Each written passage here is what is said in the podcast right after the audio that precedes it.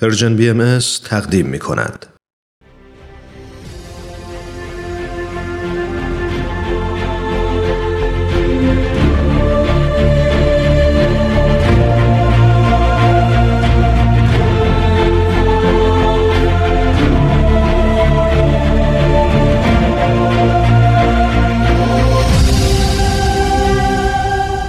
چشمه خورشید نگاهی به آثار حضرت باب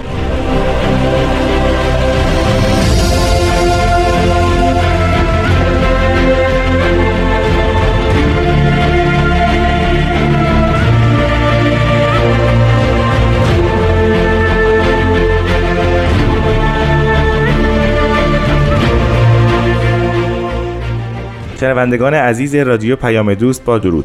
رامان شکیب هستم. و امروز به همراه جناب استاد بهرام فرید در برنامه چشمه خورشید با شما همراهیم.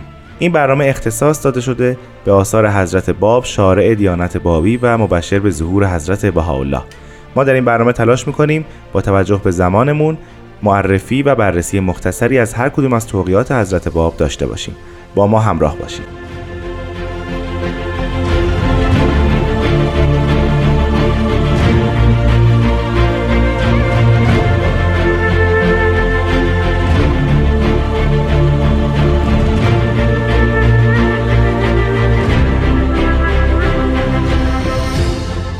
جناب فرید با درود. ممنونم و خوشحالم که یک بار دیگه خدمت شما و شنوندگان محترم هستم. ممنونم از شما. ما در چند جلسه گذشته در مورد تفسیر بسم الله از آثار حضرت باب صحبت کردیم. بله. اینطور عنوان شد که منظور از نقطه با همون مشیت اولیه است و راجع به الف صحبت شد و بله. حالا شنوندگان رو ارجاع میدیم به برنامه های گذشته. اگر موافق باشید این جلسه رو اختصاص بدیم به سبک و سیاق تفسیر حضرت باب که چگونه این آیه رو تفسیر کرده. بله موافقم در این خصوص که یه خورده اون شکل ظاهری و سبک اثر رو هم تا حدودی راجبش صحبت بکنیم. بله تو جلسه پیش شما فرمودید که باب بابهای مختلف داره و بابها رو معرفی کردید. و همچنین این سوال هم من پرسیدم که آیا شیوه تفسیر ایشون تفاوت هایی داره یا نه که این دیگه, دیگه در انتهای برنامه بود. در این جلسه در خدمت شما هستیم در این مورد. بله این حضرت باب در این دوازده باب بدون مقدم و مؤخره دوازده باب توضیح میدن حروف بسم الله الرحمن الرحیم رو. حالا قبلا هم اشاره کردیم که بسم الله الرحمن الرحیم 19 حرف داره ولی حضرت باب در دوازده باب این رو طراحی کردن. یعنی مثل اینکه تمام حروف رو هم به شکل ظاهر به صورت اعم تفسیر نفرمودن بلکه بله. حروف مشترک بسم الله الرحمن الرحیم با حرف نقطه و حرکت اون به عنوان سر اعظم خداوند شروع شد. بعد مقام الف که در خود بسم الله به صورت نهفته بله. و هم به صورت عیان وجود داره مرادم این است که بسم الله اگر کلمه بسم رو در نظر بگیرید بسمه در نوشتن الفی وجود نداره در بله. صورتی که می‌دانیم به اسم الف اسم اینجا در کلمه به اسم مخفی است بله. نهانه اما در کلمه الله که همون حرف اول که الف یا همزه اون باشه عیانه حضرت باب بعد از نقطه به همین مسئله الف یعنی هم الف عیان هم الف نهان پرداختن و حرف الف رو در چهار پنج مرتبه توضیح دادن که مطابق با سنت شیخ احمد احسایی است بله. که این حرکت نقطه باعث به وجود آوردن الف میشه الف تطوری داره تا از مقام قائمیت خودش خلجان پیدا کنه به صورت یک دایره خودش رو طی می‌کنه تا کاملا به صورت بسیط در بیاد که الف مبسوطه به معنای الف مبسوطه است. و این الف مبسوطه دیگه مثل خود حرف ب نوشته میشه که تفاوتش با الف قائم در اون نقطه است که زیر اون الف قرار می‌گیره. به بله. عبارت دیگه وحدتی بین نقطه الف و حرف با هست. در این مقام هست که به حرف با توجه دارن و جلسه قبل هم یه توضیح دادیم که بله. مرادشون از با همون بها است که مشیت اولی در حالت ظهور باشه. و این کلمه ظهور رو هست باب به کرات در آثار خودشون در مورد حرف با تکرار می‌کنه. بعد از حرف با ما به مقام سین می‌رسیم. یعنی به اسم با هست و سین و میم. اینا اون مهمترین حروفی هستند که در کلمه اول از چهار کلمه بسم الله الرحمن الرحیم داره عیان میشه. اما حرف سین در چهار مقام توضیح داده میشه. مقام اول اون عبارت است از ثناء الهی بله. تمجید خداوند. در اونجا به یک معصوری از معارف اسلامی اشاره میشه که لا احسی ثناء علیک انت کما اسنیت علی نفسک. یعنی من نمی‌تونم بشمارم اون ثناء بر تو رو اونطور که خود تو بر خیشتن خود ثنا و درود میفرستی.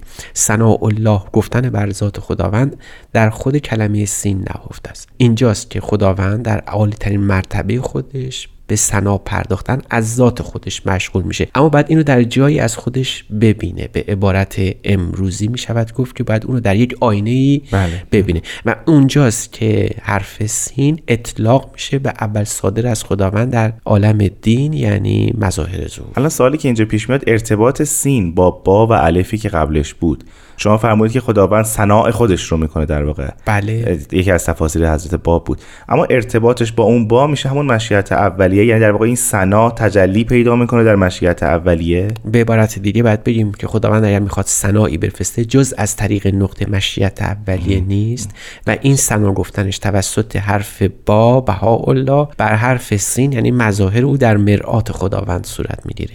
یعنی اولین جایی که آینه خداوند وجود داره حرف سینه که این عبارت است از مظاهر ظهور یا پیامبران خدا. و به همین خاطر است که حضرت باب در همین تفسیر می‌فهمن وقتی خداوند در لیله معراج حضرت محمد صعود کرد و به ذات خداوند نزدیک شد خطاب در داد که قف یا محمد انتل حبیب و انتل محبوب یعنی تو هم حبیب من هستی هم محبوب من. بله. یعنی خدا هم خودش رو به عنوان محبوب می‌بینه در آینه پیامبرش و هم اون رو حبیب خودش می‌دونه در اینکه تجلی پیدا می‌کنه اون ثنای خداوند بر ذات خودش. آیا ما در اینجا تفکیکی صورت دادیم بین با مشیت اولیه و سین که فرمودین همه مظاهر خداوند هست یا نه؟ این دوتا یکی هستن؟ نه در واقع تفکیک باید کرد. بله. حضرت اعلام اینجا تصریح دارن بر این تفکیک. یعنی اگه بخوایم درست توی الهیات بابی باهایی تصویر کنیم بعد بریم حقیقت با مشیت اولی از فارغ از اینکه اسما و صفات به او راجع بشه. بله. ولی حرف سین مبدع اسما و صفات خداوند هست. و از این روز که حالا اسم خدا اسم پیدا می‌کنه به عبارت درستتر در مقام دوم از تعریفی که حضرت باب از سین کردن در رتبه معانی می‌فهمن اون مبدع اسما و صفات خداوند هستش. اینجا خدا می‌تونه حتی چشم و گوش و دست پیدا کنه. صریحا فرمودن که او نفس الله قلب الله جنب الله عین الله سمع الله حتی لسان الله و وجه خداوند هم البته هست.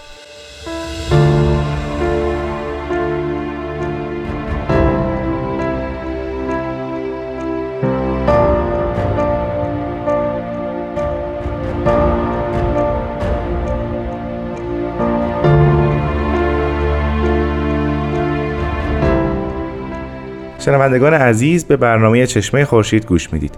جناب فرید با توجه به ترتیبی که تا الان صحبت کردید بله. ب رو شرحی دادید سین رو همینطور. الان باید منتظر باشیم که حرف میم رو راجع بهش صحبت کنیم. بله؟ بله. حرف میم مجد الهی است. اگر خاطرتون باشه تو اون حدیث اسلامی هم بله، دیدیم که بها یعنی به اسم سه حرف هست. با بها الله سین ثنا الله و میم هم مجد. مجد الهی است. مجد الهی در حقیقت میشه نوع تمجیدی که خداوند از خودش داره انجام میده و عیان شدنش در هستی. یعنی تا الان شاید بشه گفت که خدا اسم و صفاتی داره ولی در هستی ظاهر نشده. حضرت باب در این مرحله به اولین حضور خداوند در هستی اشاره می‌کنن. و جالب اینه که میرن سراغ یک حدیث بسیار معروف تحت عنوان کنتو کنز و آن مقام اول میم که مجد الله هست اشاره است به این حدیث قدسی که انا الله لا اله الا انا کنتو کنزن مخفیا فاحببت ان اورف فخلقت الخلق لکی اورف یعنی من خدا هستم به جز من خدایی نیست و من اون کنز مخفی بودم.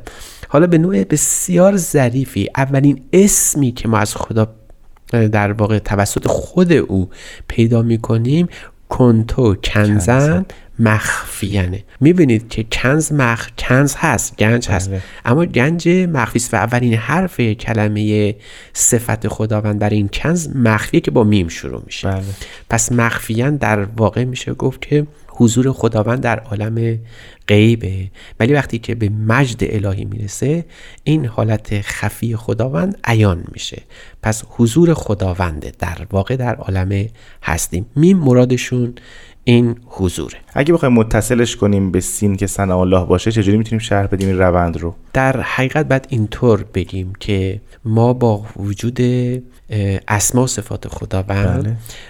خدا باز مخفی میمونه نه اینکه عیان میشه. یعنی درسته که ما برای خدا اسم می‌گذاریم میگیم خدا بها الهی است ثناء الهی است جلال خدایی است. حتی می‌تونه عیان صورت انسانی به خودش بگیره. یعنی بگیم لسان خداست چشم خداست گوش خداست. ولی باز خدا در پشت این اسما مخفی میمونه. درست. که درسته که حضور پیدا می‌کنه در هستی. اما همچنان در حالت نهان بودن خودش هست و اینو باز خود حضرت اعلی اشاره میفرمایند که در واقع خود اسما صفات هجاب جبروتی خداوند هستند بله. یعنی درسته که ما می‌گوییم خدا قدرت جلال خدا جلیل جمال بله. علم تمام اینها هست خدا رو ما حالا می‌تونیم تصویر کنیم اما ذات اقدس خداوند در پشت این حجاب جبروتی همچنان مخفی میمونه پس مجد الله فی جبروت میشه همون خفای او در ذاتش. و اون عیان شدنش رو چگونه- تفسیر می‌کنه؟ اون عیان شدنش به صورت تجلی در اسما و صفات خودشه که تعینش میشه پیامبران خدا. بله. پس شما با دیدن پیامبران خدا مظاهر ظهور اولیای الهی انسان کامل به نوعی خدا رو می‌بینید. اما این حقیقت یادون باشه که خدا در پشت این هم همچنان مخفی باقی میمونه. اون سری که هست اعلی اول فرمودن شاید همین معنی بود. بله. چیزی را می‌بینید که از دیده نهانه. نشان به بینشانی می‌کنید که نشان پذیر نیست. و این اون فهم بلندی است که در آثار بهایی بهش اشاره شده. خیلی ممنونم جناب فرید. بحث در این مورد بسیار شیرینه و بسیار عمیق و ژرف اما زمان برنامه ما اجازه نمیده. همینطور اگر بخوایم ادامه بدیم این تفسیر رو در سیر تفسیر حروف بسم الله به کدومی که از حروف می‌رسیم؟ البته حرف الف هست. ببینید بله. شما یک بار راجع به الف صحبت شد اما این الف مخفی بود. یعنی بسمه که نوشته میشه. الف الف اسم پیدا نیست. اما اولین بار که حضور پیدا می‌کنه کجاست؟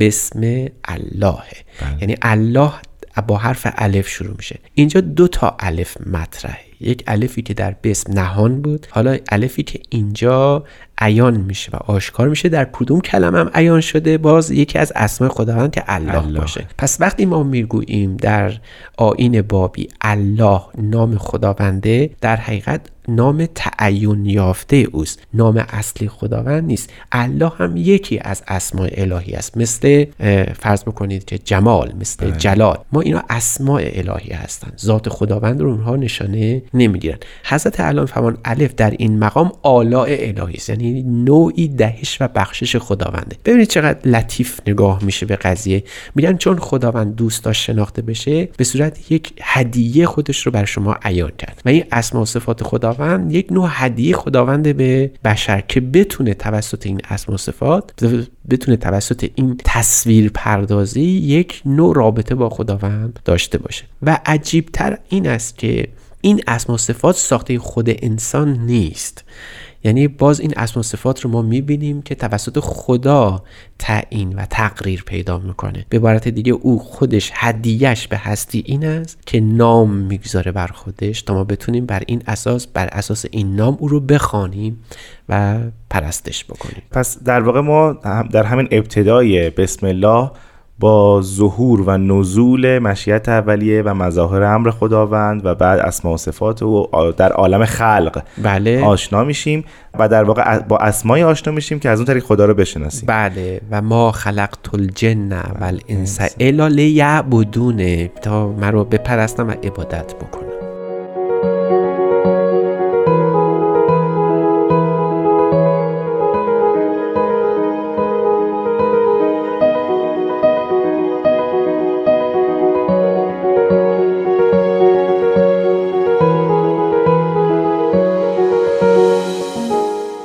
جناب فرید پیش از استراحت در مورد الف صحبت کردیم و درست. نام الله. حرف بعدی که حضرت باب اون رو شرح می‌کنن چیست؟ در همین کلمه الله ولی آخرین حرفه. یعنی حرف ها میشه. برای همین هم حرف ها اهمیت بسیار بسیار مهمی داره و ما بعدا اشاره خواهیم کرد در برنامه های دیگر که یکی از آثار حضرت اعلی تفسیر حرف هاست. برای اثر مستقلی است به صورت مستقل یک, بله. یک مرحومی بسیار بزرگ و مفصل ایشون هست. حرف ها از نظر ایشون سریح بیان است که الها و رب الحروف ازلا مربوبا ذکرن ولا عینا یعنی ها پروردگار حروفه. و بعد اشاره می‌کنن که خدا از این ها اول و انتهای نامگذاری خودش به صورت عیان و خفا بله. اشاره کرده. حالا اشاره ایشون چیست؟ اشاره خودشون صریحا ذکر میفرمن. فرمان وقتی از خدا صحبت میشه وقتی از خدا سوال میشه در, ز- در زمان حضرت محمد که خدا کیست جواب خدا این است. قول هو الله احد. این قول رو اگر تو عالم امر بگیریم که واسطه حق و خلقه اولین بار که خدا با خودش خودش رو برای ما معنا می‌کنه کلمه هو الله است که همونطور که می‌دانید در اغلب آثار بهایی و الواح بهایی این کلمه صدر همه نوشته و مرقومات الهی است. هوالله اگر باز دقت بفرمایید اشارهشون همینجا به صورت ظاهر ظاهره که هوالله با حرف ها شروع میشه در کلمه هو و در کلمه الله ختم میشه با همین حرف ها. پس شروع و انتهای این کلمه مبارکه این عبارت کامل خداوند حرف هاست برای همین فرمان رب حروف هست البته شنوندگان محترم حتما به این عبارت سریع بیشتر توجه خواهند کرد که هو الله عجت قواعد صرف و نحوی یک جمله کامل مبتدا و خبره. بله. یعنی هو رو در مقام مبتدا و الله در مقام خبر. یعنی یک جمله کامله. و شاید بگیم کامل ترین جمله است. و شاید بهتر بگیم که اکمل عبارات زبان در وصف خداونده هو الله اما همین که بخوایم او رو به صورت اختصاصی بیشتر تعیین کنیم بگیم قل هو الله احد. احد. و اینجاست که به عبارت دیگه باید بریم هو مقام نقطه می‌تونه باشه الله مقام مشیت اولیه باشه و احد اون عالم اسما و صفات الهی است که اولین اسم خداوند در رتبه هستی بعد از بها قرار می‌گیره. این نکته بسیار ظریفی است که حضرت باب بارها به اون اشاره می‌کنن. یعنی کلمه بها که از جهت حروف ابجد عدد نه هست با عدد بر عدد احد بر اسم احد که عددش 13 است تقدم داره. یعنی حتی بها می‌تواند از یگانگی خدا هم برتر و بیشتر باشه. شاید بها به معنای نور به همین معنا باشه که نوری است که انسان ها از تاریکی عدم درک خداوند بیرون میان به روشنایی حقیقی در اسما صفات الهی می‌رسن. و اون نکته جذابم همین است که میفرمایند که ذات خدا رو هرگز نمیشه شناخت. دام الملک و الملک از سبیل و مسدود و طلب و مردود. اما اگر قرار باشه که این اسمی پیدا بکنه و به صورت هستی در بیاد کلمه هو الله می‌تونه بهترین مدخل برای اون باشه. خیلی ممنونم جناب فرید. حرف بعدی آیا الف و لام هست یا حرف دیگری باید منتظرش؟ بله ما در واقع سه تا حرف مهم در اینجا داریم یکی لام هست یکی را هست و یکی هم نون بله. به عبارت دیگه این سه حرف مکمل حروف قبلی تلقی میشن مخصوصا حرف را که می‌دانید اول رحمت الهی است که در عبارت بسم الله الرحمن الرحیم دو بار اسم خداوند با حرف را شروع میشه که یکیش بله. رحیم هست و یکیش رحمان. رحمان هر دو یک اشتقاق دارن هر دو از یک کلمه اشتقاق پیدا کردن و اون رحمت خداوند است پس در واقع را در تمام این نظامی که هست اعلا در بسم الله الرحمن الرحیم تدوین می‌کنن شاید مفصل ترین و سریح ترین و کارآمدترینشون باشه. یعنی ما دو بار مفهوم رحمت رو در رحیم و رحمان خداوند می‌بینیم. اینجاست که می‌فهمن که دو تلقی در این را وجود داره. یکیش میشه مظهر ظهور پیامبر خدا که رحمت است. بله. انک رحمتا للعال- للعالمین. پیامبر خداست رحمت و رحمت. یکی هم ابوابی است که این رحمت اول تحت عنوان رحیم برای جانشینان خودش تعیین می‌کنه. پس یه رحمت عام داریم که مظهر ظهوره یه رحمت خاص داریم که جانشینان او یعنی در اندیشه اسلامی امامان شیعی و در اندیشه هست اعلا و در نسبت بابی حروف حی که رجعت همون امامان شیعی هستن. آیا در دیانت باهایی هم داریم هم این بله بله. حتما همینطوره. و برای همینم بعد بگیم که هر کسی که بعد از مظهر زور جانشین او قرار می‌گیره عهدهدار تبیین آیات یا هدایت جامعه هست رحمت خداوند است بر بشر. بعد از خود مظهر ظهور یه رحمت دیگه هم اینجا باز معنی میشه که بعدا در تفسیر هست عبدالبها به چشم می‌خوره و ابن عربی هم تا حدود بسیار مفصلی رو توضیح داده که رحیم و رحمان رحمت خاص و عام خداونده. یعنی خداوند یه رحمت عام داره بر همه خلائقی رحمت خاص داره بر نفوس اخص خودش که مؤمنان باشن. و در اینجاست که با مفهوم بسیار مهم در آین دینی روبرو میشیم که مسئله ایمانه. بله. یعنی با ایمان انسان ها از همدیگه تفاوت پیدا می‌کنن جدا میشن و صفت تفصیل و اشرفیت پیدا می‌کنن با ترازوی خدا نه با ترازوی انسان ها یعنی ایمان چه امتیاز شخص مؤمن است؟ ولی این امتیاز جنبه های حقوقی مدنی امتیازات عینی در عالم اجتماع پیدا نمی‌کنه. فقط در پیشراه خداوند. خیلی ممنونم از شما جناب فرید. وقت برنامه امروز ما به پایان رسید. سپاسگزارم که این هفته هم با ما همراه بودید. من هم متشکرم از شما. خواهش می‌کنم شنوندگان عزیز از شما هم بسیار ممنونم که برنامه چشمه خورشید رو شنیدید. تا هفته آینده خدا نگهدار.